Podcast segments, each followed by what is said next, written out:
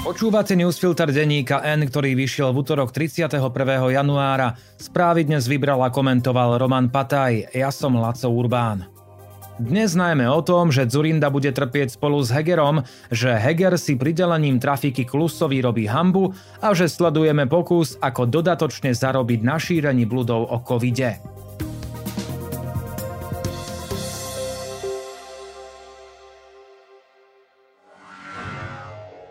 Práci si všimli zmanipulované tendre či konflikt záujmov a nenechali to len tak. Aj keď to znamenalo problémy so šéfom či stratu pohodlia. Vypočujte si príbehy odvážnych ľudí, ktorí sa postavili za správnu vec a bez ktorých to u nás lepšie nebude. Nový podcast Neumlčaný prináša Úrad na ochranu oznamovateľov. Nájdete ho na všetkých podcastových platformách. Znie to takmer neuveriteľne. Parlament hneď na prvý pokus dokázal odhlasovať termín predčasných volieb. Podľa očakávania neprešiel návrh Roberta Fica na 27. máj ani predstava Petra Pellegriniho o 24. júne, ale potrebnú väčšinu 90 hlasov získala dohoda bývalej štvorkoalície na 30. septembri. Podporilo ju 92 poslancov, všetci prítomní členovia klubov Oľano, Zmerodina, SAS, Za ľudí, ako aj platforma okolo Jána Budaja a bývalí koaliční, dnes nezaradení poslanci. Stihli to tesne, v posledný deň pred vypršaním ultimáta prezidentky Zuzany Čaputovej. Komu to vyhovuje najviac?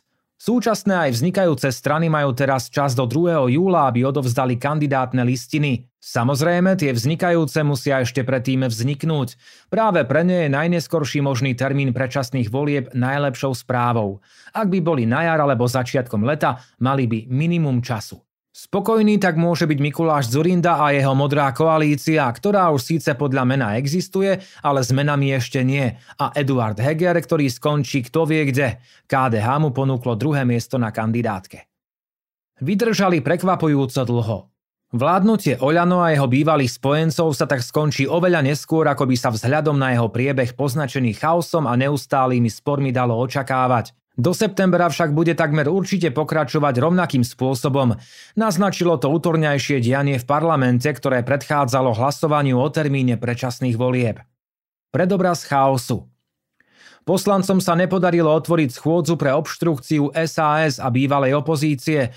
Dôvody sú technické. SAS bola proti schváleniu programu schôdze, pretože predseda parlamentu Boris Kolár podľa liberálov zaradil v rozpore s rokovacím poriadkom na zoznam ďalší návrh Anny Záborskej upravujúci interrupcie. Problém bol v tom, že o tej istej veci predložil návrh aj Tomáš Valášek, ale v októbri ho stiahol. V takom prípade mal dať Kolár hlasovať o tom, že sa o rovnakej téme môže rokovať skôr ako o pol roka, ale neurobil to. Hlas a spol zas nepodporili otvorenie schôdze z iných technických príčin. Parlament o prekonaní týchto prekážok rokoval v zápetí po schválení predčasných volieb. Bez ohľadu na to, či sa mu ich podarí prekonať okamžite alebo po zdlhavom naťahovaní, ide o ukážku, že vláda bez mandátu aj legitimity medzi vyslovením nedôvery a voľbami uplynie takmer 10 mesiacov, bude rukojemníčkou opozície.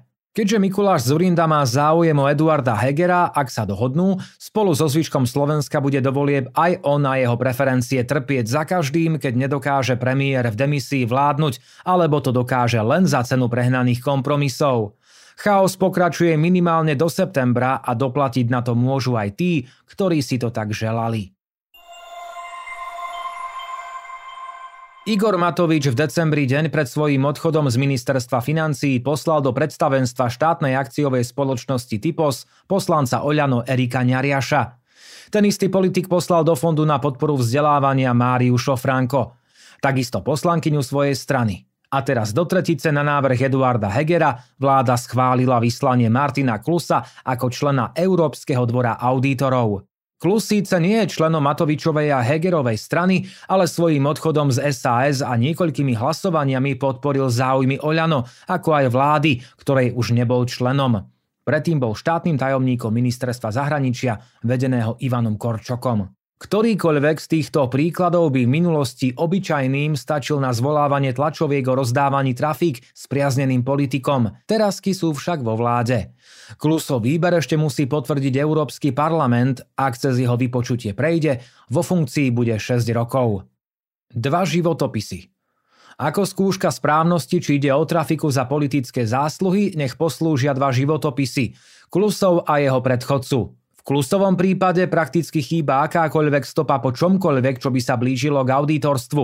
Iba chvíľu učil na katedre verejnej ekonomiky a regionálneho rozvoja Ekonomickej fakulty UMB, ale jeho pôsobenie vo všeobecnosti zodpovedalo tomu, že je vyštudovaný politológ. Po vstupe do politiky sa orientoval najmä na zahraničnú politiku. Klus vo funkcii vystrieda Ladislava Balka, ktorý v nej Slovensko zastupoval dve funkčné obdobia. Dostal sa do nej v roku 2010 a pokračoval aj od roku 2016. Netreba si robiť ilúzie, že nemal kontakty v politike, ale jeho životopis sa od roku 1991 hemží pôsobeniami v štátnych aj súkromných bankách. Na právnickej fakulte vyučoval finančné právo, vydával odborné publikácie, bol generálnym riaditeľom Sario, členom bankovej rady MBS. Pre štát pracoval za Zurindu aj Fica, nespadol z neba a funkciu nedostal za hlasovania v parlamente. Čo robí Európsky dvor auditorov? Prenázorné zvýraznenie kontrastu medzi klusovým doterajším pôsobením a náplňou práce v novej funkcii nasleduje citát priamo zo stránky inštitúcie o jej úlohách. Vykonáva audit príjmov a výdavkov Európskej únie, aby zistil, či sa finančné prostriedky Európskej únie získavajú a vynakladajú správnym spôsobom, prinášajú primeranú hodnotu a či boli zúčtované. Kontroluje jednotlivcov alebo organizácie, ktoré narábajú s finančnými prostriedkami Európskej únie. Do auditorských správ zapisuje zistenia a odporúčania pre Európsku komisiu a vnútroštátne vlády. Európskemu úradu pre boj proti podvodom nahlasuje podozrenia z podvodu, korupcie alebo inej nezákonnej činnosti. Vypracúva výročnú správu pre Európsky parlament a Radu Európskej únie. Predkladá svoje odborné stanovisko tvorcom politík Európskej únie s cieľom pomôcť im lepšie riadiť finančné prostriedky Európskej únie a byť zodpovednejší vo vzťahu k občanom uverejňuje stanoviska k návrhom právnych predpisov, ktoré budú mať dosah na finančné riadenie Európskej únie. Martin Klus má čo študovať. Odborník na životosprávu Igor Bukovský sa súdi s ľuďmi, ktorí kritizovali spôsob, akým zľahčoval covidovú pandémiu. Na prvom stupni už čiastočne uspela jeho žaloba proti blogerovi Romanovi Hanajíkovi z Povaskej Bystrice. Dietológovi sa napríklad nepáčilo, že ho označil za dezinformátora. Druhá žaloba, ktorou sa snaží vysúdiť 20 tisíc eur, mierí na novinára Eugena Kordu z týždňa za jeho komentár z 26. septembra 2020. V článku Bukovského vyzval, aby si priznal, že sa mýlil. Vyčítal mu aj to, že používal neoverené zdroje a odvolával sa na pofiderných odborníkov. Ako píše vo svojom článku kolega Vladimír Šnídl, Bukovského taktika je vyhnúť sa tomu, aby sa súdy venovali preukazovaniu, či šíril medicínske bludy. Kordovi napríklad vyčíta, že týždeň čítajú aj ľudia, ktorí ho živia, lebo si kupujú jeho knihy o zdravej výžive a svojim článkom pred nimi spochybnil jeho odbornosť. Prečo na dátume záleží? Presný dátum uverejnenia Kordovho textu je dôležitý. Európa v tom čase mala za sebou smrteľnú prvú vlnu pandémie a Slovensko vstupovalo do katastrofálnej druhej, počas ktorej zomrelo vyše 10 tisíc obetí covidu. Medzi imunológmi už v septembri 2020 a aj dávno pred ním existovala zhoda, že ide o smrteľnú a vysoko nákazlivú chorobu. Propagátor zdravej výživy Bukovský napriek tomu v rovnakom období o covide tvrdil, že ide o banálne ochorenie a varovania, že je to nebezpečná smrteľná rýchlo sa šíriaca choroba, označil za strašenie. Na jeho nepravdy vtedy obšírne reagovali skutoční experti, napríklad v obsiahlom článku Otakara Horáka. Mizinformácia a dezinformácia – Sudkynia v Povaskej Bystrici dala dietológovi za pravdu, pretože blogerová kritika podľa nej bola neprimeraná. Nepoužil vraj správne slová. Dezinformácia je podľa súdu úmyselne šírenou nepravdou, kým na Bukovského môže sedieť výraz mizinformácia, teda neúmyselné šírenie nepravdy. Ak existuje príklad škodlivého slovičkárenia, tak toto je on. Bukovský mal všetky potrebné informácie od kapacít v odbore, napriek tomu sa im rozhodol oponovať. Nazvať to mizinformáciou zaváňa dezinformáciou. V práci si všimli zmanipulované tendre či konflikt záujmov a nenechali to len tak. Aj keď to znamenalo problémy so šéfom či stratu pohodlia. Vypočujte si príbehy odvážnych ľudí, ktorí sa postavili za správnu vec a bez ktorých to u nás lepšie nebude. Nový podcast Neumlčaný prináša Úrad na ochranu oznamovateľov. Nájdete ho na všetkých podcastových platformách.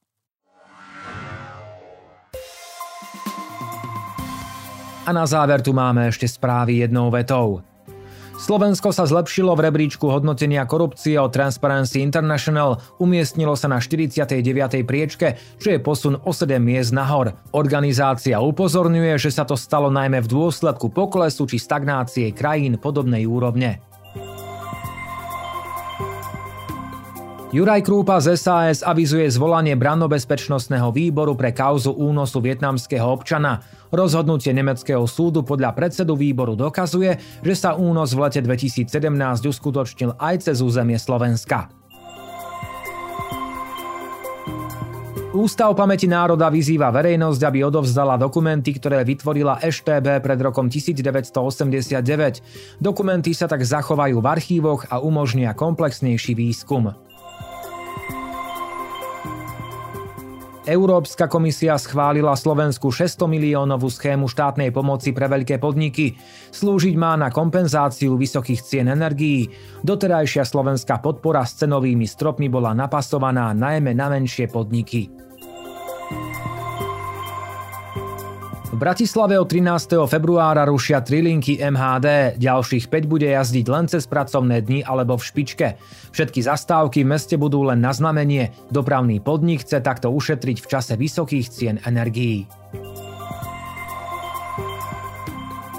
Minuloročné komunálne voľby v Haluziciach v okrese Nové mesto nad Váhom sú neplatné. Rozhodol najvyšší správny súd. Žalobcovia namietali, že v krátkom čase pred voľbami sa v obci prihlásil na trvalý pobyt väčší počet voličov. Vláda opäť schválila zmluvy s kooperatívou a VBG o výstavbe nájomných bytov. Dôvodom je podľa úradu vicepremiéra Štefana Holého formálna chyba. Rakúske skupiny plánujú investovať 1,5 miliardy eur. Udalosti dnes vybral a komentoval Roman Pataj. Do počutia zajtra.